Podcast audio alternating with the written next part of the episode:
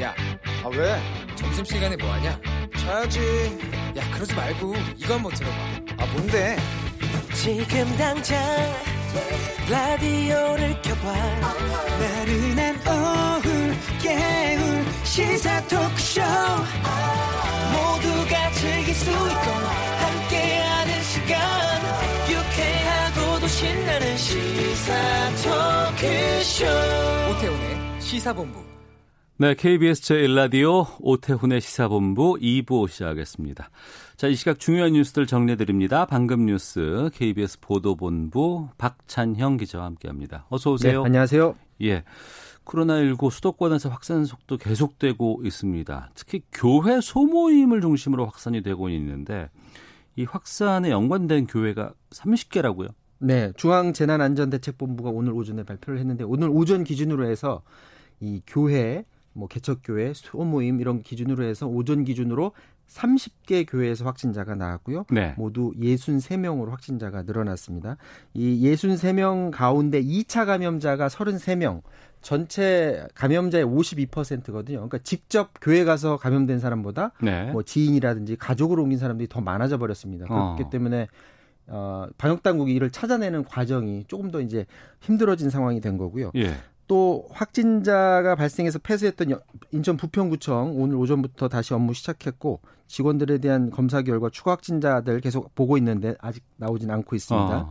아, 인천 지역에서 감염 경로가 확인되지 않은 확진자들이 지금 계속 되면서 일단 경로를 알아야 추가적으로 나오는 걸 막을 수가 있는데 네. 그걸 모르니까 지금 방역 당국이 좀 그러니까 가장 겁니다. 처음에 시작된 그 고리를 못 찾는 거 아니에요? 첫 번째 50대 목사라고 했는데 네. 그 목사가 어디서 걸렸는지 일단 모르고요. 어. 어제도 전해드렸는데 중간에 어, 교회 돌아다니면서 전수조사하는 공무원이 감염됐다라고 했잖아요. 예. 어제 오늘 또 조사했는데 도저히 어디서 걸렸는지 모른다라는 거예요. 음. 그렇다면 첫 번째 50대 목사도 그렇고 네. 공무원들도 그렇고 어떤 다른 데서 어, 집단 감염에서 올라온 게 아닌가라는 지금 추정이 가능한데요. 어. 지금 그 중앙 방역 대책 본부가 이런 내용을 말했는데 지역 감염들이 무증상이나 경증 환자를 통해서 종교 시설로 옮겨갔을 가능성이 있다. 예. 그럼 무증상으로 볼 수 있었던 감염원이 인천 지역을 보면 어디가 있었냐면 저기 클럽, 네. 클럽 감염자들이 있었고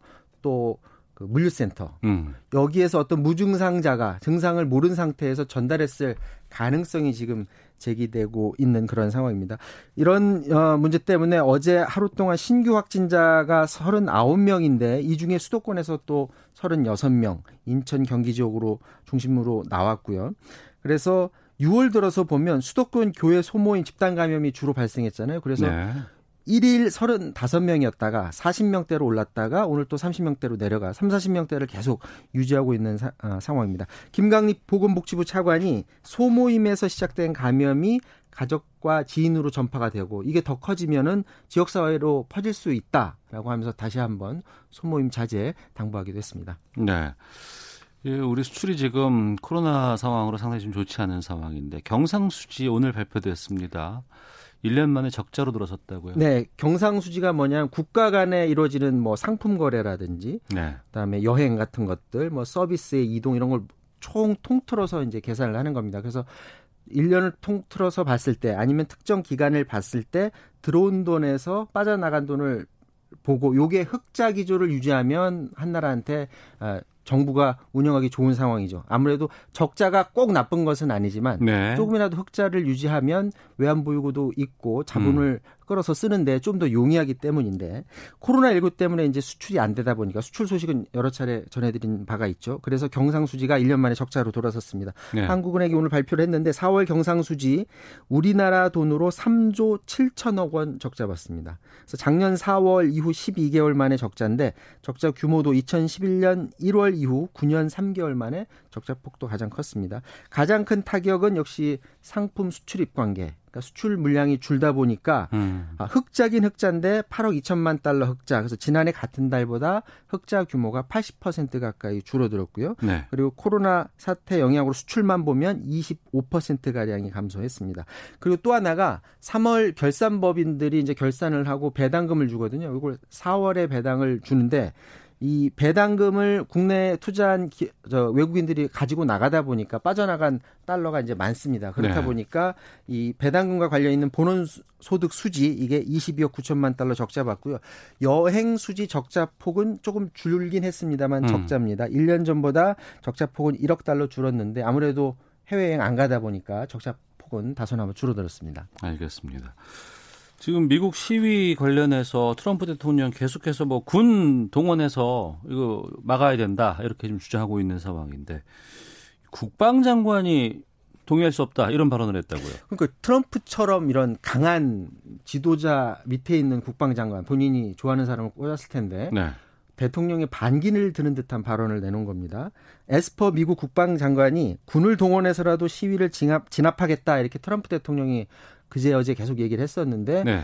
자기는 그럴 수는 없다라는 음. 뜻을 공개적으로 말했습니다. 네. 그러니까 시작은 트럼프가 트럼프 대통령이 이틀 전에 주지사들이 주방위군을 동원해서 시위를 진압하지 않으면 연방군 동원해서라도 진압하겠다라는 뜻을 밝혔었는데 네. 에스퍼 장관이 자기가 직접 브리핑을 열겠다고 기자들을 불러 모아서요. 네. 법 집행에 병력을 동원하는 것은 내가 가지고 있는 선택지 중에 가장 마지막 선택지다. 음. 지금 상황이 그 정도 상황으로 보지는 않는다. 지금이 뭐 전쟁의 상황 그런 네. 상황 아니, 라는 거죠. 음. 그래서 군 동원을 통한 폭동 진압법 발동을 지지하지 않는다라고 해서 어, 그동안 충성파로 분류되었던 에스퍼 장관이 트럼프한테 불쾌한 그런 발언을 내놨고요. 또 하나가 뭐가 있었냐면 트럼프 대통령이 1일에 평화시위대 해산시키고 백악관 앞에 있는 교회를 방문했는데 그 네. 교회 방문하는 사진을 찍어서 이게 논란이 일었었거든요. 시위대 강제 해산시키고 들어가서. 근데 그때 당시에 에스퍼 장관이 같이 갔었어요. 음. 근데 이제 사진이 찍혀서 논란이 되니까 또 요거도 본인이 얘기했습니다. 나는 거기 동행한 거는 맞는데 네. 이거를 가지고 사진을 찍을 줄은 상상도 못했다라는 식으로 얘기를 한 겁니다. 예. 그러니까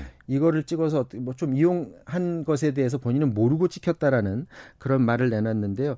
이런 에스퍼 장관 태도에 대해서 CNN 방송은 트럼프 대통령이 마음에 들지 않는다라고 내부에서 어, 말을 했다고 그 백악관 내부에 있는 소식통들을 인용해서 보도를 했고요. 그리고 미 언론에는 어, 에스퍼 장관의 경질 가능성까지 이렇게 거론이 되고 있습니다.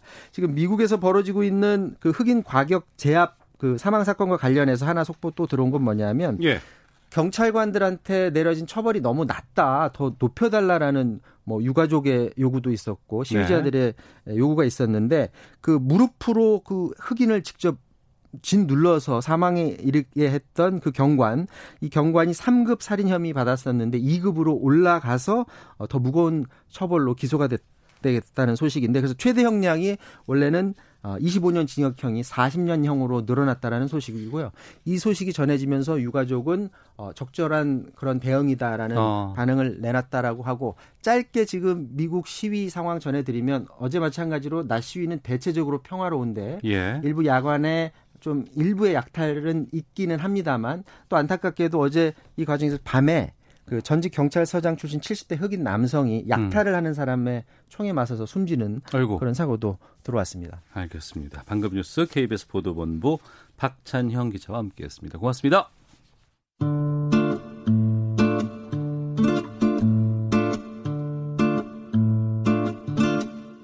오태훈의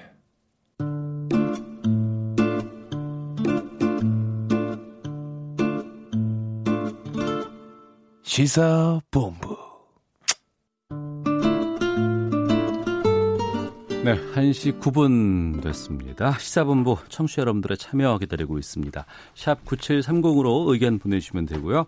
짧은 문자 50원, 긴 문자 100원, 어플리케이션 콩은 무료로 이용하실 수 있습니다. 팟캐스트와 콩 KBS 홈페이지를 통해서 시사본부 다시 들으실 수 있고 유튜브에서도 만나실 수 있습니다. 매주 목요일입니다. 목요일이 빨리빨리 돌아와요. 촌철살인의 명쾌한 한마디부터 속 터지는 막말까지 한 주간의 말말말로 정치권 이슈를 정리하는 각설하고 시작하겠습니다. 더불어민주당 최민희 전 의원 나오셨습니다. 어서 오세요. 예, 불굴의 희망 최민희입니다. 네, 그리고 이제 이 좀비 최고위원을 탈피. 예, 미래통합당 네. 이준석 전 최고위원 나오셨습니다. 어서 오세요. 네, 안녕하십니까. 예. 이번에 완전히 떨어진 떨어진 거죠 이게. 예, 예, 다행입니다. 이게 어. 사실 제가 최고위원자를 떼지 못한다는 건 저희 지도 체제가 출범하지 못한다는 의미이기 때문에 네. 걱정이 많았었는데 음. 그래도 잘 안착하고 있는 모양새입니다. 그러면 저는 전 최고위원 이렇게 소개를 해드리면 되나요, 당분간? 예, 그렇게 하셔야 돼요. 아 그렇죠. 예. 예. 이렇게 미래가 촉망되는 정치인 네. 이준석 이렇게 음. 하는 게 제일 좋을 것 같습니다. 아, 알겠습니다. 불굴의 여인 최민희 뭐 이거 같이 자, 그리고 말씀을 잘 만드시는 두 분. 아니 최민희 의원님 보통 요즘 네. 본인 소개하실 때 그렇게 네. 하시는 거 보고 참 인상적이었어요. 어. 저도 같이 방송할 때 말고 지나가다가 제가 몇 번 들었거든요. 예, 예. 근데 확 바뀌더라고요. 정치자 입장에서는. 어, 음. 알겠습니다. 내일 국회 개원 이제 해야 되는 겁니다. 원래는 법적으로 볼 때는. 근데 여야는 뭐 오늘 뭐 단판 짓는다는 얘기도 있고 뭐 줄다리기 계속되고 있는데 어떻게 보세요? 일단 의원께서는 오늘 단판 지으시면 참 좋겠습니다. 네. 예, 국민들께서는 아마 오늘 협상이 잘 돼서 협상안이 나오길 바라실 것 같습니다. 네. 그런데 그 6월 5일 날 개원도 했으면 좋겠어요. 예. 예, 한 번이라도 좀 했으면 좋겠다 싶은데 이게 제 기억으로는 18대 때도 이렇게 순차 개원을 한 적이 있었더라고요. 그러니까 아, 일단 개원을 하고 예. 국회의장단만 뽑고 어. 원 구성 협상을 이후에 진행하는. 그러니까 상임위원장 구성이라든가 이런 것들은 건 나중에 나중에. 하고 근데 이제 무, 무려 그때는 80일 훨씬 80일도 지나서 88일인가 예, 그랬다고 네. 들었어요. 예. 그 그러 그랬거든요. 아 개원만 하고 예. 88일 동안 사- 상임위 구성을 못했군요. 예, 네. 그렇게 된 것으로 제가 기억하는데 맞을 음, 거예요. 그래서 어, 일단은 6월 5일이 법적 개, 그 개원 일신이 개원하고 네. 의장단만 뽑고 왜냐하면 의장단은 다 결정되어 있는 거거든요. 예, 예. 그러니까 뽑고 그리고 개, 그 상임위 협상은 조금 어, 시간을 두고 하는 게 어떨까 싶습니다. 이거 왜 이렇게 저 문제 되냐면요. 제가 19대 때 들어갔을 때도 네. 원구성 협상이 늦어져서 한동안 이렇게 좀 시간이 떴는데 그때 음. 세비 문제가 굉장히 문제가 됐어요. 아직 일도 안 했는데 세비를 예, 세비는 받느냐? 왜 받냐. 예, 예, 예. 일단 국회의원은 상임위가 구성돼야 어. 어, 의미 있는 일이 시작되거든요. 예. 뭐 지역구 관리하는 게 국회의원 일이다 그런 말씀 하시는 건 정말 곤란합니다. 그거는 어, 차기 총선 준비하시는 거잖아요. 음. 네. 개인적인 일이고 음. 일단 상임위가 구성돼야 네. 어, 일이 시작됐다고 보는 게 맞거든요. 음. 그러니까 그때 되게 괴로웠습니다. 네. 그 어, 원구성이 안 되고 국회가 안 열리고 상임위 안 열리니까 공부하라고 국회 들어간 건 아니잖아요. 음. 국회의원들이 이런저런 모임만 하라고 세비 주는 거 아니잖아요. 네. 그래서 가능하면 빨리 협상을 끝내셔서 300명이 일할 수 있게 해주시는 게 어. 좋을 것 같아요. 예. 이준석 전 최고는 어떻게 보세요? 18대 국회 때 실제로 원구성이 굉장히 지연되고 그걸로 인해서 의정 활동이 상당히 지연됐던 건 사실이죠. 그때도 이제 보수 정당이 거의 다 합치면 180, 200석 가까운 의석을 갖고 있었기 때문에 네. 뭐 그것 때문이냐라고 하면 그때는 약간 달랐어요. 뭐냐 그러니까 18대 그때는 그때가 친박연대까지 포함하면 그 정도 숫자가 그죠, 나왔죠. 나왔죠. 예. 민주당이 80몇 석이었으니까요. 어. 근데 이제 그때는 특수한 상황이 뭐였냐면요. 그 그때도 4월 달에 이제 선거가 있고 6월 초에 이제 원구성을 해야 되는데 4월 말에 이제 피디 수첩 보도 터지고 나가지고 그 광우병이 터졌어요. 5월 30일 이때 뭐 네. 예, 예. 광우병이 한참. 터졌죠. 그래서 예, 예. 뭐 이제 원구성 협상하는 게 아니라 다 그거에 지금 매몰돼 있던 상황이었어가지고 아. 그때는 다소 좀 특수한 상황이었고 예. 이번에는 뭐 의석수는 정 반대가 됐지만은 민주당이 어쨌든 관행에서 좀 탈피하려는 모습 또는 관행을 깨려는 모습 속에서 이제 많은 국민들이 인지하고 계시겠지만은 법사위와 예결위를 야당이 가져가는 관행을 엎어버리기 위한 그런 기도 중에 있는 거거든요. 네. 저는 그래서 그냥 하던 대로 하면 됩니다. 그럼 내일 원 개원합니다. 음. 아, 모레 원 개원합니다. 그러니까 하던 대로 법사위나 예결위를 미래통합당에서 맡으면 된다. 그냥요. 지금까지의 어. 13대 이후의 관행을 그냥 지켜가지고 예. 원내 다수당이 국회의장을 가져가고 음. 원내 소수당이 법사위원장과 예결위원장을 가져가는 방식으로 가면 되는데 네. 거기서 탈피하다 보니까 이런 모습이 있는 거니까 뭐 이견이 있을 때는 원한 대로. 음. 예, 그게 가장 깔끔하지 않겠습니까? 네. 이견이 있으면 원 안 대로 그게 말씀하시는데. 원하는 이 세상에 없고요. 어. 주호영 대표가 18대 원구성 할 때 원내 과반 의석을 얻은 정당이 어, 이러저러하게 하는 게 맞는 것이다. 네. 또 심재철 의원이 말씀하시기를 음. 미국처럼 음, 다수당이 위원, 상임위원장 전제를 가져가고 네. 그리고 책임을 확실히 지는 음. 그렇게 가는 게 맞다 이런 말씀도 있었어요. 아니, 그러니까 민주당은 반대로 얘기하지 않았겠어요 아, 그때. 그렇죠. 그런데 국회의 관행이라는 게 음. 저는 다 옳다고 생각하지 않습니다. 네. 예를 들면 법사위 위원장을 야당이 하고 야당이 바- 법안을 발목 잡고 노골적으로 법사위로 gatekeeping을 하고 이게 관행이라면 그 관행이 옳습니까? 음. 그리고 저는 18대 때부터 박영선 장관이 법사위원장 할 때 진짜 미래통합당 쪽에서 문제 제기 많았거든요. 예. 그리고 그 문제 제기는 타당했어요. 음. 그러니까 법사위만 왜 자꾸 심사까지 합니까 법안에? 그냥 법사위는 다른 상임위처럼 국정감사 하시면 돼요. 네. 그냥 하나의 상임위만 되면 됐지 왜 법안 자구 체계 심사권을 가지고 상원 역할을 하고 국회 위에 국회 역할을 합니까? 음. 게다가 법사위를 통하여 법원과 이런저런 로비를 하지 않았냐는 의혹이 네. 사법농단 과정에서 불거지지 않았습니까? 음. 그것도 흐지부지 됐어요. 네. 그것도 이해할 수 없어요. 사법농단 과정에서 법사위와 법원 행정처의 소위 그 유착 관계가 일부 드러났는데 그 부분 수사는 어떻게 되고 있는지. 음. 예, 그래서 저는 법사위를 그렇게 두면 안 된다고 생각합니다. 그래서 관행도 뜯어 고치고 네. 그 앞으로는 내로남불이 양쪽에서 안 일어나게 이번에 좀 확실히 협상을 해주시면 어떨까요? 음. 이준석 위원께 그럼 그 질문을 드려볼게요. 뭐 말씀하신 것처럼 합리적으로 합의가 돼서 개원을 한다 그러면 깔끔하겠는데 그리고 뭐 개원은 먼저 하고 만약에 상임위는 이후에 계속 논의를 한다 그러면은 그거야 뭐 시간이 어- 언제가 될지 모르겠지만 그때 가서 협상이 되면은 되- 상관이 없는데 만약에 민주당이 단독 개원해서 뭐 이걸 강행하려고 한다 그러면 그때는 어떻게 되나요? 뭐 의장 선출까지는 그래도 용인할 수 있는 부분이 있겠지만은 전례도 예. 있고 다만 이제 상임위원장을 독식하려고 하는 행태 또는 이제 법사위와 예결위를 독식하려는 행태가 나온다면은 네. 그거는 투쟁을 강제하는 것이죠. 그거는. 어. 예. 그리고 사실 의회가 조기에 원구성이 되지 않으면 예. 가장 이제 부담이 적은 것은 그 행정부죠. 음. 행정부 입장에서는 견제 역할하는 입법부가 네. 기능을 하기 전에는 뭐 행정부가 사실 대부분의 기능을 수행할 수 있으니까요. 그리고 국민들 자체가 의회에 대한 비난이 집중될 테니까요. 어. 그 상황에서 그래서 국정의 주도권을 행정부가 가져갈 수 있는데 예. 뭐 어쨌든 비극이죠. 어, 예, 예. 국가의 그 삼권 분립 체계 중에 하나가 전혀 동작하지 않는 상태로 있는다는 그것도 것은 시작부터. 그렇기 예. 때문에 야당 입장에서 참 불리한 협상입니다. 수적으로 음. 밀리기도 하거니와 네. 그리고 참 매너 없는 그런 어떤 그 원구성 협상을 지금 여당이 진행하고 있기 때문에 이대로 밀려가다가 만약에 입법부가 구성이 안 되면은 말 그대로 그 지연에 대한 책임까지 이제 야당에 씌우려고 할 거거든요. 어. 네, 그러니까 이거는 뭐 강제된 투쟁이기 때문에 피할 예. 수는 없지만은 그래도 제가 예전에 한번 언급했던 것처럼 그렇다고 해서 이건 중간지 타협이 불가능한 사안입니다. 어. 예를 들어 법사위를 내주고 예. 알짜 상임위라는 국토위나 교육위를 가져온다. 그거야말로 야합입니다. 야당이 음. 하는. 그렇기 음. 때문에 뭐 당 내에서도 그렇게 하진 말자라는 의견이 높은 것으로 지금 알고 있습니다. 네. 민주당은 그러면 어떤 그 계획을 가질 것으로 보세요? 뭐 일단 내일 개원한다는 겁니다. 예. 그거는 뭐 하늘이 두 쪽 나도 하겠다니까 어, 하늘이 두 쪽 나는 일은 없을 테니 할 것 같고요. 음. 어, 그 다음에 지금 이제 얘기한 부분에서 어, 형식 논리가 있고 내용이 있습니다. 형식 네. 논리는 국회가 타협해야 한다. 협상에 의해서 국회를 운영해야 하는데 사실 형식 논리예요. 그 그렇게 하는 이유가 뭡니까? 그거는 이번 그 국회에 국민이 기대하는 음. 게몇 가지 있을 거라고 생각합니다. 우선 코로나 19로 인한 경제적 어려움을 빨리 탈피하는데 문재인 정부 흔들지 말고 협조해라. 이거 국민의 소리예요.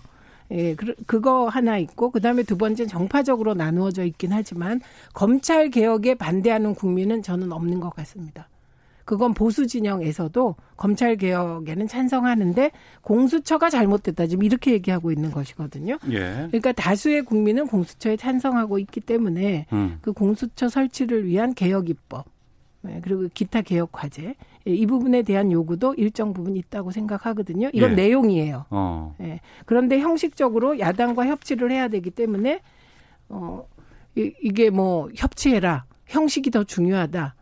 어, 이거 주로 언론이 그렇게 몰아갈 것 같고요. 저는 예측할 수 있습니다. 네. 예, 만약에 민주당이 단독 개원하면 음. 조선일보를 비롯한 보수 언론이 뭐그 미- 미래통합당 주장에 힘을 실으면서 프레임을 짜겠죠. 뭐 독재다, 뭐다, 뭐 오만하다, 뭐 이렇게 그런데 그걸 감수하고라도 단독 개원을 하고 상임위 협상에서 법사위만큼은 내주지 않으려면 네. 민주당이 내용상으로 확실한 비전을 제시해 줘야 되는 것이죠. 음, 예, 근데 이런 거 피하고 싶죠. 누구나 알겠습니다. 협상하고 싶을 겁니다.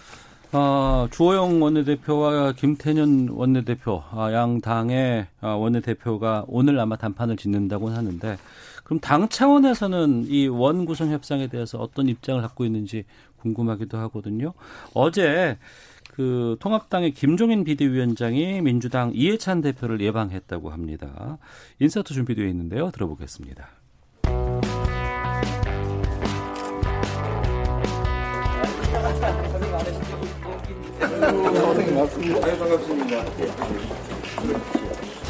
정당 문화하고 국회하고 이런 걸 좀 이렇게 혁신하는 그런 좀 좋은 시작이 됐으면 좋겠다. 예, 여야가 좀이 나라 발전을 위한 상황에 협조할 수 있는 지난 4년 전에는 내가 여기 자리에 앉아 있었어요. 지금 제일 중요한 게 지금 개원 문제인데 우리 저 이 대표께서 칠선에 지금 의회에 가- 가장 관록이 많으신 분이니까 과거의 경험을 보셔가지고 빨리 이 정상적인 개원이 될 수 있도록 좀 마침 이번에 중요한 비대위원장을 맡으셨으니까 좀 이렇게 이렇게 새로운 모습을 20대 국회까지와는 좀 다른 모습을 이제 21대 국회에서 보여줘야 서로 간의 정치가 신뢰를 받는 네, 김종인 비대위원장은 정상적인 개원 해달라. 그리고 어, 이해찬 대표는 전과는 좀 다른 어, 좀 모습을 보여달라. 이렇게 지금 얘기가 나오곤 있는데 먼저 그 이 두 분이 만나는 게 상당히 좀 이렇게 어색하고 좀 야릇한 조우가 되지 않나 싶어요. 네, 1988년 13대 총선 때 관악에서 맞붙었는데요. 그때 48세의 재선 의원 김종인 후보와 그다음에 초선을 노리는 36살 이해찬 후보가 맞붙었죠. 80 몇 년도에? 1988년입니다. 88년에. 그런데 이때 어 이해찬 후보가 파란을 일으키죠. 김종인 후보를 꺾어버립니다. 네. 그래서 초선 의원으로 당선이 돼요. 예. 그래서 36살에 어. 당선이 되고 그리고 이후에 2016년 다시 재대결. 예, 예. 이때 김종인 위원장이 친노 좌장이라는 이유로 음. 이해찬 대표를 정무적 판단에 의해서 컷오프 시켜버립니다. 네. 예, 그래서 한칼 휘둘렀는데 음. 방패와 동시에 창칼을 또 이해찬 어, 대표가 휘두르셨죠. 그래서 출마를. 네. 탈당해서 무소속 출마했습니다. 중요한 건 압도적으로 어. 당선돼서 돌아왔다는 거예요. 예. 그래서 김종인 위원장이 위원장일 때는 복당을 못하고 음. 예, 김종인 위원장이 그만두시고 나서 이해찬 대표가 복당하고 대표가 되고 네. 대선과 총선을 지휘하기에 어. 예, 이르는 것이죠. 그리고 이번에 다시 세 번째 짜잔 라운드가 펼쳐지고 있는 것입니다. 예. 이 세 번째 라운드의 조우를 이준석 최고는 어떻게 보셨어요? 사실 둘이 어제 그냥 의례적인 형식적인 만남이었고 되게 싫어할 겁니다 서로. 어, 서로가 예. 네. 왜냐하면은 사실 공천을 잘랐다라는 어. 건 정치적 생명을 끊겠다 정도 의 행위거든요. 그게 우리가 생각하는 뭐 그냥 난 무소속으로 나와서 되면 돼 이 정도가 아니라면서요. 아니 그 제가 바른미래당에 있을 때 손학규 대표랑 그렇게 싸우고 서로 윤리 보내고 이랬는데 그게 서로 정치 생명 끊으려고 하는 건데 어. 그게 뭐 선의일 수 있겠습니까? 예. 뭐 A랑 B를 놓고 다투는 것도 아니고 어. 너 죽어라 어, 이런 이걸 갖고 싸우는 사이인데 네. 그러니까 저는 그 상황 속에서 뭐 물론 정치인들은 뭐 싸우다가도 웃을 수 있고 이렇게 하지만은 이분들이 뭐 정치적으로 둘 다 성공하신 분들이고 그러다 보니까 자존심도 많이 좀 걸려 있는 것 같고 저는 이제 다만 이분들이 각각 대표하는 세력이 어딜까를 봤는데 이해찬 대표는 결국 그 민주화 세력을 대표하는 인물 중에 하나고요. 네. 김종인 그 위원장 같은 경우에는 결국 과거 이제 보수 정권에서 핵심 경제 관료로 활동했던 분이기 때문에 음. 어떤 그런 산업화 세력을 대변하는 성격이 있습니다. 네. 이두 원로의 그 인식 차이가 부각될 때마다 그 두 세력의 차이가 부각되는 것 같아가지고 좀 어, 느낌이 색다른데 아마 김종인 위원장이 어느 당을 가든지 지향했던 가치는 중도화거든요. 네. 그러니까 오른쪽에 있는 당에 가면 왼쪽으로 끌고 오고 음. 왼쪽에 있는 당 가면 오른쪽 끌고 오고 네. 이게 이분의 어, 목표라면은 이해찬 대표는 그 진영 논리 강화에 가까워요. 음. 네, 그리고 또 어떻게 보면 진영 굳건히 하는 것에 좀 목적이 있는 거거든요. 네. 아마 그래서 이번에 이 둘의 조합은 음. 어 수성을 하려고 하는 이해찬 대표, 예. 그러니까 그 중도와 진보 진영까지의 블록을 수성하려는 이해찬 대표와 거기를 파고 들어가지고 어, 중도에 포석을 놓으려고 하는 김종인 대표 간의 여러 전장이 나올 것이 될 겁니다. 음. 지금 그 김종인 비대위원장이 어, 활동을 시작한 게 뭐 공식적인 활동은 6월 1일부터라고 네. 했습니다만 한 일주일 정도 돼가고 있는 상황이에요. 미래통합당 내부에서는 지금 어떤 평가를 하고 있습니까? 이분의 메신저로서의 능력이 워낙 강력하기 때문에 예. 제가 방송에서 몇 번 짚었지만은 섣부르게 이분을 공격하면 안 됩니다. 어, 예. 당 내에서도 그걸 알고 있군요. 그러니까 예를 들어 이분에게 강론으로 들어가가지고 예를 들어 속된 말로 덤볐다가는 예. 그랬다가는 세게 맞습니다. 음. 예, 뭐 오태훈 그 사람은 방송을 하면 안 되는 사람 뭐 이렇게 예, 나와버립니다. 예. 어. 네. 하면 안 되죠. 그러면 뭐 오태훈 씨도 예, 저도 김종인 붙어요. 그분은 정치를 하면 안 되는 사람 이렇게 받으면 되죠. 뭐. 그게 시, 그때 실제로 그래서 태용호 제가 왜요? 아니 이거는 그 그런 식으로 아, 안 하실 아, 거다. 예, 예. 그러니까 이게 태용호 그 당시 후보가 지금 음. 의원이죠. 태용호 의원이 그렇게 이제 감정 싸움에 한번 붙었었는데 네, 네, 이 네. 김종인 장관이 뭐 강론으로 받아치고 이렇게 해가지고 내용이 있는 게 아니라 어. 때리면 나도 그만큼 때린다 이런 각 도로 나오시는 분이기 때문에 예. 이게 사실 어, 논쟁을 벌이기가 쉽지 않은 분입니다. 어. 예전에 뭐 안철수 대표라든지 예. 아니면 뭐 여러 비중 있는 정치인과 이제 다툴 때도 비슷한 모습이었거든요. 어. 그래서 지금 이 리더십은 초기에는 지켜보자로 흘러갑니다. 음. 왜냐면 이분이 하는 뭐 경제 강론, 뭐 정책적인 강론에 대해 가지고 각을 세우는 것이 유- 유의미하지 않다는 것을 대부분의 정치인이 알아요. 네. 다만 이제 성적표를 저희가 이제 학생이 그 나 공부하게 내버려둬 이랬을 때 중간 중간에 중간고사, 기말고사는 놔둬야 되잖아요. 음. 그 중간고사가 뭐가 될까에 대해 가지고 다들 좀 고민인데 지금은 큰 중간고사가 없습니다. 선거나 이런 것들이 네. 그러다 보니까 매주 쪽지 시험 보는 거, 그러니까 음. 지지율 추이, 예, 예. 예, 매주 그 쪽지 시험 결과에 따라 가지고 당내 리더십이 좀 구축될 수도 있고 아니면 조기에 흔들릴 수도 있습니다. 음. 그 김종인 비대위의 일주일을 어떻게 보셨습니까? 우선 뭐 다른 평가 김종인 위원장이 정치적으로 성공했냐 실패했죠. 왜냐하면 정치인의 성공이라는 건 두 개예요. 예. 지역 그러니까 비례 국회의원은 미생이에요. 네. 지역에서 당선돼야 일단 정치인으로 인정해 줍니다. 근데 어. 지역구에선 한 번도 해보신 적이 없고 이해찬 예. 대표께 패한 거니까 실패. 두 번째는 이제 대통령 만들기에 성공하고 자신의 정책에 꿈을 펼 때 이제 사실 참모셨던 거잖아요. 음. 그 또한 성공하시지 못한 거죠. 네. 박근혜를 씨를 당선시킨 건 맞아요. 그런데 경제 민주화로 이제 박근혜 전 대통령을 당선시켰는데 박근혜 전 대통령이 그 부분은 배반한 거죠. 음. 그리고 그 이후에도 그래서 저는 오히려 지금이 가장 의미 있는 어, 도전이라고 생각을 합니다. 네. 그래서 만약에 이번에 어, 수구로 보수 입고로 수구 이렇게 돼 있고 보수는 태극기 세력, 막말, 색깔론 이렇게 되어 있는 보수를 우리나라의 보수를 네. 만약에 합리적인 중도로 끌고 온다. 어. 그러면 저는 이번에 대성공을 하시는 거다 이렇게 보고 예. 어, 일단 어, 기본소득이라는 말은 안 했지만 음. 표현은 달리 했지만 네. 정치라는 게 우리식으로 표현하면 사회 경제 개혁을 통해서 음. 국민들을 등 따시고 배부르게 하는 것이다라는 말을 다른 버전으로 네. 어, 하시더라고요. 그러니까 예. 이 부분은 저는 100% 동의합니다. 음. 근데 이제 뭐 저희가 대한민국의 어쨌든 지금까지 살아있는 정책들에 네. 상당한 영향을 끼쳤던 분이 맞아요. 김종인 장관이 어쨌든 관료로서 또는 참모로서 그래서 아까 뭐 대통령을 만드는 과정에도 여러 번 참여했고요. 박근혜와 문재인을 만드는 데 참여했죠. 그리고 과거에 또 대통령의 어쨌든 수석 보좌관으로 있으면서 대한민국 경제에 굵직한 어쨌든 개혁 과제들을 수행했던 적도 있거든요. 뭐 재벌 개혁이라고 하는 그 모호한 네 글자가 음. 지금 야당이 계속 이제 아 여당이 신주단지처럼 야당 시절부터 하고 있는 단어지만은 실질적인 성과를 냈던 사람은 과거의 노태우 정부 시절에 김종인 장관 정도밖에 없어요. 그, 그 영역에 있어가지고 네.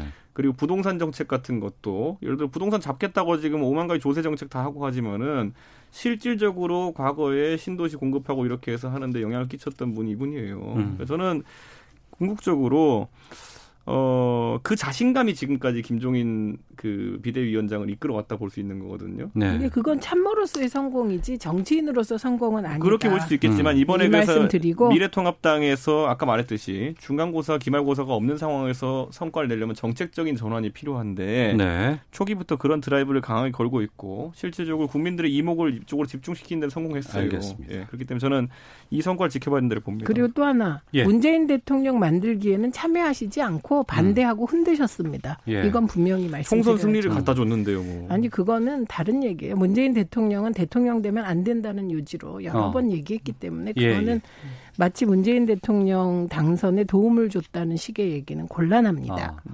그, 그, 시기상으로 그 다음에 이제 됐다는 이제 그 네, 얘기를 네. 이제 하신 거죠. 알겠습니다.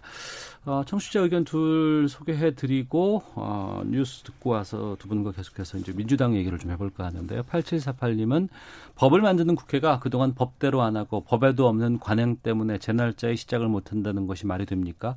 이번 기회에 법대로 제대로 출발해야 합니다라는 의견 주셨고 453 하나번님은 물론 의석수는 민주당이 많다고 해도 야당을 지지하는 국민들도 적지 않다는 사실을 잊지 말았으면 합니다. 모든 상임위를 민주당이 가져간다는 건 안 될 일입니다 라는 의견도 주셨습니다. 헤드라인 뉴스입니다. 정부가 수도권 지역에서 코로나19 집단 감염이 역학조사 속도보다 더 빠르게 연쇄적으로 전파되고 있다며 수도권 주민들은 다음 주말까지 모임을 취소하고 집에 머물러 달라고 강조했습니다. 한국 법원이 일제 강제징용 소송과 관련해 일본 기업 자산 현금화를 위한 공시송달을 결정한 가운데 피고인 일본제철 측이 배상에 응하지 않겠다는 뜻을 밝혔습니다. 한국 법원이 일제 강제징용 소송 관련 일본 기업의 자산을 매각하면 일본 정부의 대항 조치로 한일 관계가 더욱 악화할 가능성이 있다고 일본 언론은 오늘 보도했습니다. 로스앤젤레스 한인사회가 흑인 사망 시위에 따른 만약의 사태를 대비해 자체 비상 순찰대를 구성했습니다. 지금까지 라디오 정보센터 조진주였습니다. 이어서 기상청의 송소진 씨입니다. 미세먼지와 날씨 정보입니다. 그제 발언한 황사가 날아오면서 지금 미세먼지 농도가 수도권과 강원도, 충북과 경북 지역을 중심으로 나쁨으로 나타나고 있습니다. 이 먼지들은 계속 동쪽으로 이동을 하면서 농도가 차차 떨어져 다시 보통 수준을 회복할 전망입니다. 한편 지금 대구와 순천, 창녕 등 남부지방 곳곳에 올여름 첫 폭염주의보가 내려져 있습니다. 오늘 낮 기온이 대구와 경주 합천 35도, 구례 30 34도까지 치솟겠고요. 그 밖의 지역도 강릉, 대전, 광주 31도, 서울 26도 등으로 30도 안팎까지 올라 덥겠습니다. 하늘은 전국이 맑겠습니다. 남부 지방의 폭염은 내일까지 이어질 전망입니다. 현재 서울의 기온은 26도입니다. 미세먼지와 날씨 정보였습니다. 이어서 이 시각 교통 상황을 KBS 교통정보센터 오수미 씨가 전해드립니다. 네, 이 시각 교통정보입니다. 날이 더우면 교통사고 발생률도 높아질 수밖에 없는데요. 오늘 더위에 집중력이 흐트러지지 않도록 각별히 주의를 해주시기 바랍니다. 서해안 고속도로 목포 쪽으로 대천 1차로에서 사고가 발생했는데요. 처리를 하고 있습니다. 여파가 따를 정도는 아니지만 잘 살펴서 이동을 해주시기 바랍니다. 경부고속도로 서울 쪽으로는 건천 부근에서 1, 2차로를 막고 공사 중이라 3km 막힙니다. 중부 내륙고속도로 창원 방향은 문경세제 터널 부근에서 진행되는 작업을 앞두고 3km 정체입니다. 수도권에서는 서울 외곽고속도로 판교 일산 방향 청계터널 부근에서 공사 여파로 밀리고 있습니다. 계속해서 장수에서 송내 사이로 차들이 많고요. 서울 시내에서는 강변북로 일산 가는 길, 마포대교 부근 3차로에서 발생한 사고로 반포대교부터 밀려 지나갑니다. 지금까지 KBS 교통정보센터였습니다.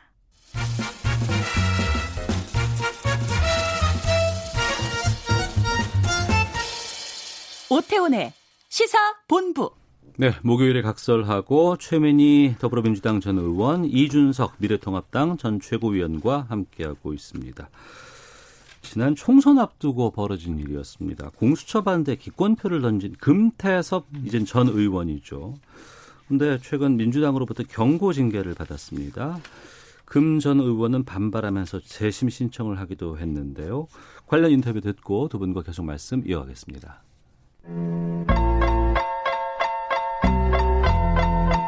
당원들이 이렇게 징계 요청을 한 적도 아마 없었을 겁니다. 다소 미래적인 결정을. 국회법의 범위 내에서 하는 거긴 하지만 강제 당론을 안 지켰는데 뭐 아무것도 안 하면 그 강제 당론이라는 게 의미가 없지 않습니까? 자기 정치적인 책임을 지고 하면 된다. 금태섭 의원은 이미 경선에서 탈락해서 낙천하는 어마어마한 책임을 졌다고 저는 생각합니다. 네, 더불어민주당 송갑석 대변인, 이해찬 대표, 그리고 조웅천 의원 이 세 분의 이번 금태섭 전 의원에 대한 징계에 대한 입장들 좀 들어봤습니다. 최민 의원님, 이거 네. 어떻게 보고 계세요? 이게 뭐가 그렇게 중요해서 저는 이렇게 봅니다. 미래통합당이나 언론이 공수처에 반대하는 입장을 가진 쪽에서 네. 금태섭 의원이 사실 공수처 반대하면서 기권한 거거든요. 네, 예. 주장하시는 내용이 같다 보니 이게 음. 계속 일파만파 이렇게 만드는데 네. 사실 국민들이 관심이 없더라고요. 어. 네, 이 연동형 비례대표제 사실 그때 아무리 미래통합당과 언론이 키울라 그래도 국민들 관심 없었거든요. 음. 네, 그런 것과 같고 그다음에 저는 이렇게 말을 좀 사실대로 해야 된다. 네. 그 금태섭 의원이 책임진 거 없습니다. 음. 경선에서 탈락한 거 책임진 거 아니에요. 네. 책임진 게 아니라 당원과 지지자들이 금태섭 의원에게 책임을 물은 거예요. 음. 책임진 게 아니야 떨어진 거예요. 그러니까 네네. 정확히 표현하셔야 되고 어. 또 금태섭 의원은 지금 이제 언론이나 어, 야당에서 엄호해주고 뭐 이런저런 보수 농객들이 옹호해 주니까 본인은 오류가 하나도 없다고 생각하시는 것처럼 네. 저것 또한 곤란하죠. 음. 이런 상황이 되면 조금 반성하는 모습도 필요한 것 같고 무엇보다 스스로를 기만하시면 곤란합니다. 금태섭 네. 의원이 이번에 경고라는 가벼운 징계를 받은 것은 음.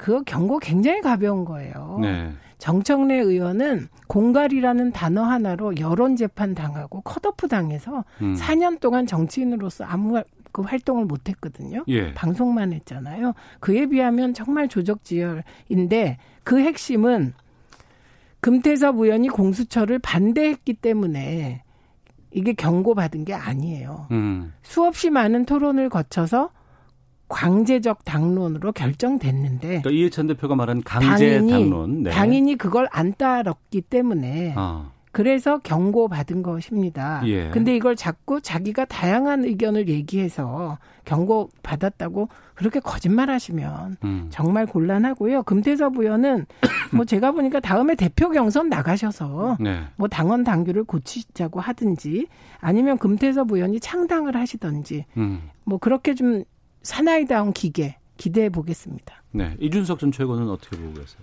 결국은 뭐 정당이 아무리 덩어리가 커진, 커진다 하더라도 네. 의석수가 많다 하더라도 어느 정도의 스펙트럼을 커버하고 있냐에 따라 가지고 선거 때 이제 결과가 나오고 국민의 지지사 결정될 텐데 뭐 민주당이 파란색 정당이죠. 음. 근데 파란색인데 금태섭 의원은 굳이 말하면은 네. 파란색에서 뭐 청록색 정도는 위치의 입장을 얘기했을 수 있다 봐요. 어. 그런데 국민들의 스펙트럼은 진짜 다양하거든요. 파란색부터 빨간색까지. 네. 그렇다면 가운데 지점 어디까지를 커버하느냐가 이제 수권 정당들의 이제 고민인데 음. 정의당은 혼자 그냥 노란색 하고 있고 빨간색, 파란색 사이의 색깔도 어떻게 할까의 문제인데 저는 금태섭 의원이 한 말과 행동 어, 여러 가지 논리적인 지적들을 했고 첫째로는 말로는 네. 행동으로는 기권을 했습니다. 예. 기권이라 하면 제 생각엔 반대도 아니고 그거는 할 수 있는 뭐 양심적인 판단이었다 이렇게 보는 것이고 뭐 강제 당론이라는 개념을 이제 들먹이는데 민주당 쪽에서 민주당 당원 당규를 아무리 제가 뜯어봐도 강제 당론이라는 제도는 없습니다. 음. 그러니까 이제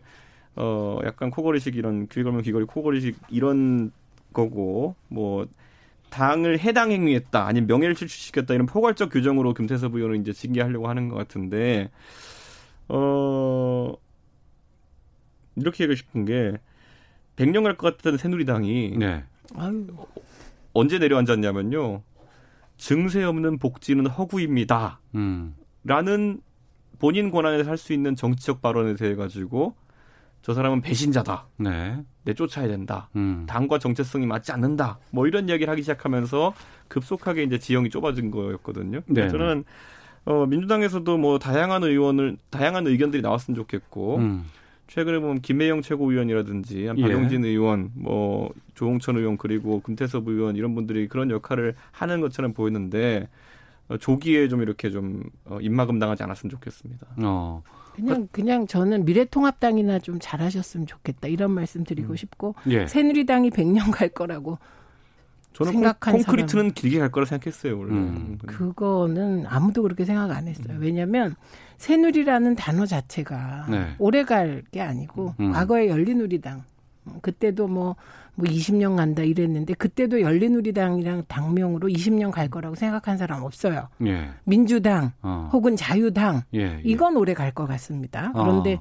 이름 자체가 아니었고 그다음에 유승민 의원의 증세 없는 복지는 허구다는 정말 100% 동의하는데 예. 이게 당론입니까? 아니잖아요. 그래서 이 부분은 정말 정치적 탄압을 한 건데 그리고 또 약간 착종이 박근혜 정권이 몰락한 게 증세 없는 복지는 허구다라는 유승민 의원에 대해서 내부에서 치사한 일을 해서 그렇게 된 거 아니에요. 음. 최순실이라는 강남 아줌마랑 권력을 쉐어해서 무너진 거거든요. 예. 그리고 그건 뭘 얘기하냐면 청와대가 공적 라인이 움직이지 않고 최순실의 비선이 움직였다는 거. 이것 때문에 무너진 거예요. 음. 그래서 그렇게 확대하시면 안 될 것 같고 그다음에 조홍천 의원의 예를 들겠습니다. 저는 조홍천 의원이 늘 소신 발언을 하세요. 네. 그리고 들어보면 아 저런 측면이 있겠구나 싶어요. 음. 그런데 강제적 당론이 결정되면 따르세요. 아 조홍천 의원은 네. 그리고 예. 분명히 얘기를 하세요. 어. 어, 나는 당론이기 때문에 당인이라 따랐다. 네. 그건 당인의 기본이다. 그런데 중요한 건 나는 공수처가 요거 요거 고쳐져야 된다고 생각한다. 음. 그럼 그분은 공수처를 그렇게 바꾸기 위하여 또 개정안을 내고 그러는 거거든요. 예. 그러니까 너무나 두 분이 비교가 된다. 이런 거고. 그다음에 금태섭 의원은 지금까지 하는 행태를 보면 민주당에 몸담고 있으면서 미래통합당 쪽에 구미에 맞는 말, 어. 조선일보를 비롯한 보수 언론 지면에 실릴 법한 말 예. 골라가면서 합니다. 그런데 어. 그런 사람을 총선 기획단에 넣지 않았습니까? 이해찬 어. 대표가. 예, 예, 예. 보통 총선 기획단에 넣으면 경선에서 다 이겨요. 음. 근데 진 거예요. 네. 조홍천 의원은 경선에서 너끈하게 이깁니다. 음. 그 차이가 뭘까? 네. 그래서 적어도 정당 정치의 기본은 음. 당인으로서 다수결로 결정된 건 따라야 된다고 민주당과 지지자들이 다수가 생각하고 있다는 거예요. 네. 그래서 그걸 뛰어넘는 멋진 정치, 음. 진영을 뛰어넘는 정치 하시려면 진영 탈피 당, 어, 이런 당을 만드셔야 되는 거죠. 네. 아니 금태섭 의원께서 이제 경선을 통해 가지고 이제 육- 그 당원들 선택을 받지 못했기 때문에 이제 아웃된 거다 이렇게 계속 주장하시는데 그건 맞죠. 결과론적인 얘기고 뭔- 많은 국민들은 그 과정 다 알고 있죠. 음. 금태섭 의원의 지역구에 소위 말하는 아주 친문 색채가 강했던 지금의 뭐 당선된 이제 김남국 의원이라든지 아니면 네. 강선우 의원 같은 분들이 가서 달라붙었죠. 친문 아니에요. 네, 그 달라붙었죠. 달라붙어 가지고 결국에는 결투를 신청한 거죠 경선이라고 하면. 네. 그런데 사실 이제 영화 글라디에이터 보면 그런 게 있어요. 황제가 이제 그 막시무스라는 장군이 인기가 좋으니까 결투를 해서 쓰러뜨리는 것밖에 방법이 없는데 음. 붙으면 내가 질 것 같고 그러면은 칼로 한번 찌르고 이제 내보내는 겁니다. 음. 예, 그런데 이제 지금 금태섭 의원은 사실 그 당시에 타겟팅이 된 상태였어요. 저 사람은 어 여권 주류와 결이 다르다라는 것을 언론에서 꾸준히 이제 언급이 되었고 그 네. 상황 위에 전- 경선이 된 것이고 비슷하게 하려고 했던 게 아까 언급됐던 유승민 의원이에요. 저 사람은 배신자다 이미 한번 찍어놓고 다른 후보 가서 우리가 진실한 사람이요 네, 이런 거 하면서 잠시만요. 예. 경선 사실 묻자 확인해야 하고 돼요. 사실 그러니까 찍어내려고 하는 모습이 다 국민들한테 각인됐기 아니, 때문에 잠깐만요. 그러면 네. 그런 그, 그 당시에 보수 언론을 중심으로 네. 금태섭 후보를 옹호하는 여론이 엄청 셌거든요. 방송도 네. 다. 어. 미래통합당까지 지원 사격을 했어요.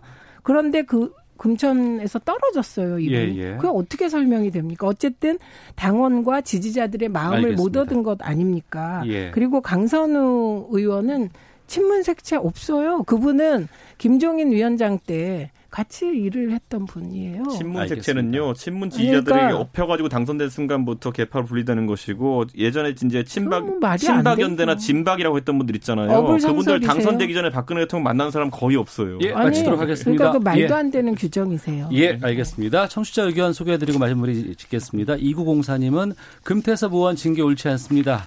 소신대로 투표했다고 징계하면 국회의원이 왜 존재합니까라는 의견도 주셨고 4005번님은 토론 거쳐서 강제 당론으로 정해진 것을 어긴다면 탈당해서 무소속으로 그렇죠. 소신 발언 해야 합니다. 2904님 기권이라는 것도 입법기관인 국회의원이 얼마든지 자신의 의사를 표현할 수 있었던 것 아닌가요? 1255님 금태섭 의원은 당론이 마음에 안 들면 당적을 바꾸면 해결됩니다. 당론에 따르지 않으려면 왜 당적을 갖나요? 라는 다양한 의견들 보내주셨습니다. 각서라고 마치겠습니다. 두분 말씀 고맙습니다. 고맙습니다. 오태훈의 시사본부는 여러분의 소중한 의견을 기다립니다. 짧은 문자 50원, 긴 문자 100원의 정보 이용료가 되는 샵 9730, 우물정 9730번으로 문자 보내주십시오. KBS 라디오 앱 콩은 무료입니다. KBS 라디오 오태훈의 시사본부. 지금 여러분은 대한민국 라디오 유일의 점심 시사 프로그램을 듣고 계십니다. 온라인으로 무언가를 구입한다거나 아니면 어디 여행을 가볼까 했을 때 찾는 게 이제 다양한 사람들이 먼저 경험했던 후기나 리뷰 이런 것들을 체크하는 것이죠. 상당히 요즘엔 중요해졌습니다. 시사본부에서도 사회에 존재하는 다양한 이슈에 대해서 가감 없는 생각을 표현할 수 있는 그런 후기, 리뷰를 좀 만드는 코너를 준비를 했습니다. 새로운 코너인데요. 김선영의 세상의 모든 리뷰 첫 시간입니다. 김선영 문화평론가와 함께합니다. 어서 오세요. 안녕하세요. 예, 오랜만에 뵙습니다. 네, 반갑습니다. 예, 코너명은 마음에 드세요? 왠지 문학의 알파고가 돼야 될 것 같은. 알파고 금요일 날 나와요, 저희. 모르셨죠? 네. 아, 더 부지런해져야겠네요. 아, 아, 알겠습니다. 네. 자, 첫 번째 내용은 이겁니다. 아, 제56회 대종상 영화제가 어제 개최되었습니다. 왜 갑자기 어제 6월에 대종상을 할까 했더니 코로나19 때문이었어요? 네, 원래 올해 2월에 개최될 예정이었는데요. 네. 네, 코로나가 바꾼 것들이 너무나 많죠. 어. 그리고 코로나 이후에 이제 최초로 개최되는 무관중 무관중으로 개최되는 메이저 시상식이기 때문에 네. 많은 이목이 음. 어제 쏠렸었습니다. 그러니까 우리 기생충이 아카데미에서 작품상, 뭐 감독상 다 휩쓸 때 그렇죠. 그때 이 대종상도 나왔어야 됐는데 코로나 19 그렇죠. 때문에 이걸 뭐, 못 열었던 거군요. 네, 심지어 이제 최초로 무관중으로 개최가 되는 거죠. 예. 대종상은 상당히 역사도 깊고 네. 과거에는 대표적인 우리나라 영화제로 알고 있었습니다. 그렇죠. 뭐 최고의 역사와 권위를 자랑하는 그런 영화제이고 특히나 이제 대한민국의 영화상들이 굉장히 많잖아요. 예, 뭐 예. 방송 언론사가 주관하는 그런 시상식도 있는데 음. 이 시상식만큼은 이제 영화인들이 직접 주관을 하기 때문에 네. 영화인들에게는 특별 특별한 의미가 있는 시상식이라고 할 수가 있고요. 예. 어, 좀 예전에 비해서 위상이 많이 약해졌다라는 평가를 받기도 하는데 올해 같은 경우 이제 영화제가 혁신을 좀 주장한 이후에 네. 오랜만에 개최되는 거기 때문에 음. 저도 많은 사람들이 좀 관심을 갖고 지켜봤죠. 그러니까 그 부분인데 대종상이 영화인들 스스로가 난 이상 안 받겠다라는 그런 때가 있었어요. 그렇죠. 하면 사실 굉장히 많은 논란이 따라붙잖아요. 예. 그 대표적인 게 이제 2015년도에 2015년. 네, 대종상 시상식이 혹시 참가상을 주는 거냐라는 말이 따라올 정도로 어, 참석하지 않은 영화인들에게는 우리가 상을 주지 않겠다라고 조직위에서 이제 선언을 했기 때문에 네. 약간 여기에 대한 무언의 시위로 남녀 주연상 후보가 전원 불참하는 초유의 사태가 일어났었어요. 그래요. 그렇습니다. 그게 2015년도입니다. 어. 그래서 그 사건을 정점으로 대종상의 위상이 굉장히 많이 추락을 했고 예. 조직위에서도 그렇다면 우리가 좀 혁신을 해보겠다라고 어. 선언을 해서 이제 작년 같은 경우가 우리 한국 영화 그 100주년이었잖아요. 네네. 그래서 우리도 대종상을 한국의 아카데미로 만들어 보겠다 해서 시상 개최 시기도 좀 바꿨어요. 음. 원래는 그 가을에 시상을 했는데 올해도 이제 어, 아카데미처럼 우리가 네. 봄에 시상을 하겠다라고 어. 선언을 하고 예. 뭐 심사 방식도 좀 더 공정성을 높이기 위해서 뭐 음. 추첨제보다는 뭐 개봉작들을 모두 대상으로 하고 네. 또 심사위원과 심사 결과도 투명하게 공개를 하는 식으로 좀 많은 노력을 기울이긴 했습니다. 음. 앞서서 코로나 때문에 그 관객이 없는 상태로 이걸 영화제를 진행을 했다고 네. 하셨는데 그 아카데미 영화를 영화제를 본다 그러면 네. 관객들이 빼곡하게 그쵸. 있고 그 와중에 막 웃고 음. 막 서로 박수 쳐주고 네. 감동해서 주변에서 막 축하하고 이런 게 원래 백미 아니에요? 그렇죠. 그러니까 한마디로 이제 영화상이 축제라고 할 만한 그런 네. 행사가 돼야 되는데 예. 그 굉장히 소통해야 될 관계액이 빠져 있기 때문에 음. 어떻게 보면 이게 코로나 이후에 영화계에 굉장히 큰 과제가 되겠다라는 말이 나오고 있어요.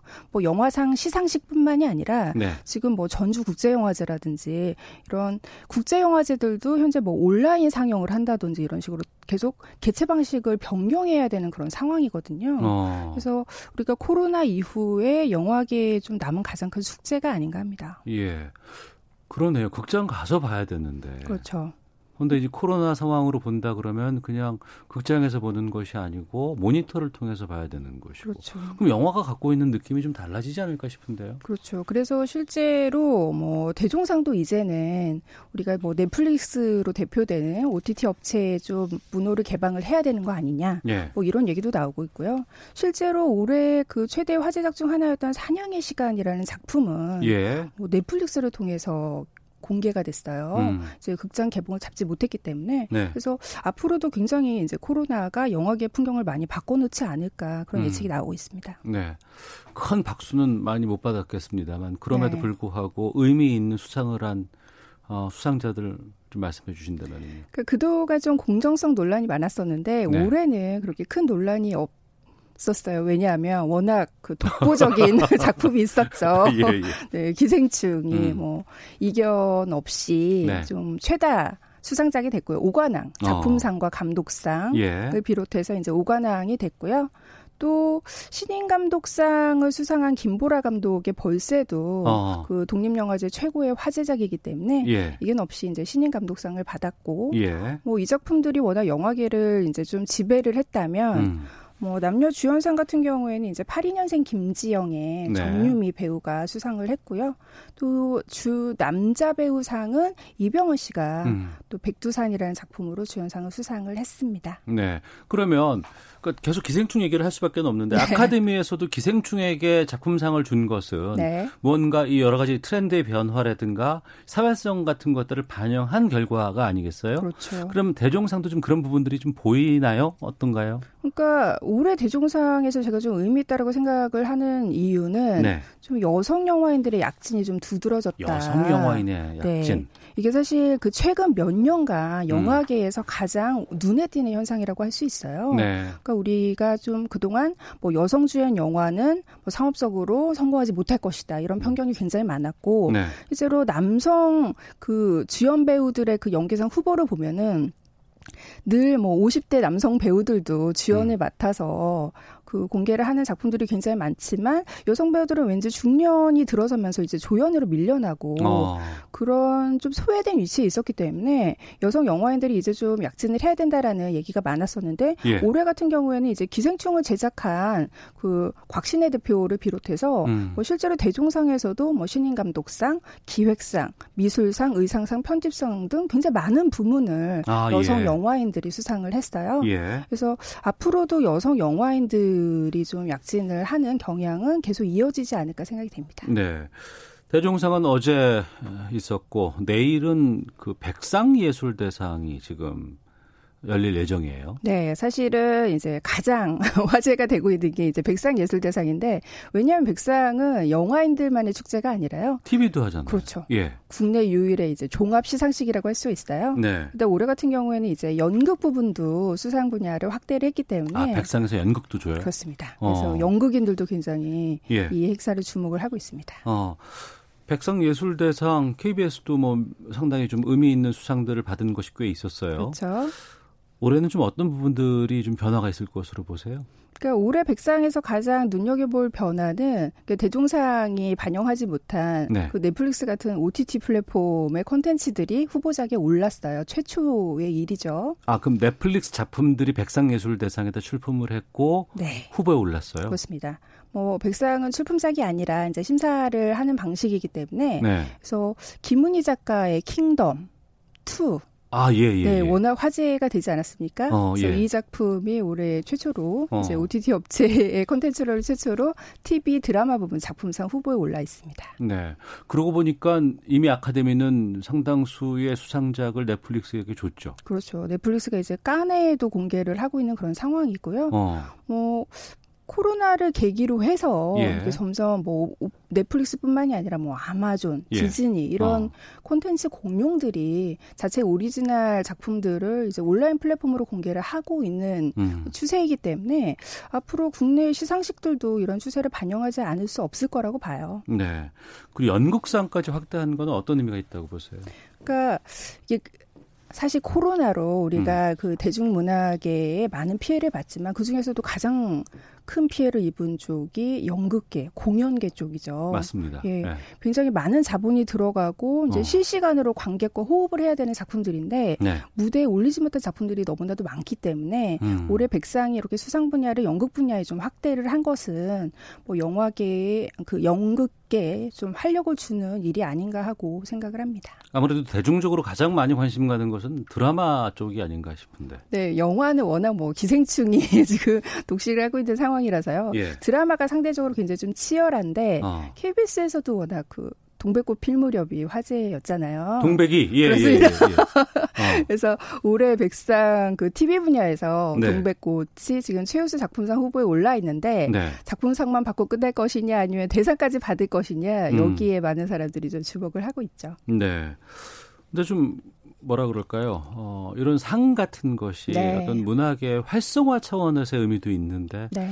좀 너무 화제작 위주로 뽑지 않느란 지적도 있더라고요. 맞습니다. 그러니까 대종상 같은 경우도 예. 사실은 좀 상업 영화 위주다. 음. 어, 이런 비판들이 많았었는데 네. 백상 같은 경우 이제 연극 분야 연극 부문도 이제 주목을 하면서 다양성 면에서는 많이 호평을 받고 있지만 음. 그럼에도 불구하고 여전히 그 수상 후보작들을 보면은 어, 시청률이 좀 강한 기준이 되고 있고 좀 흥행작들이 많지 않나 이런 비판이 나오고 있어요. 네. 좀더 이제 다양성을 생각한다는 측면에서는 어, 어, 상업적인 기준 외에도 다른 가치들을 좀 눈여겨봐야겠습니다. 알겠습니다. 첫 코너였습니다. 세상의 모든 리뷰 오늘 김선영 평론가와 함께했습니다. 고맙습니다. 감사합니다. 예, 시사본부도 인사드리겠습니다. 내일 뵙겠습니다. 안녕히 계십시오.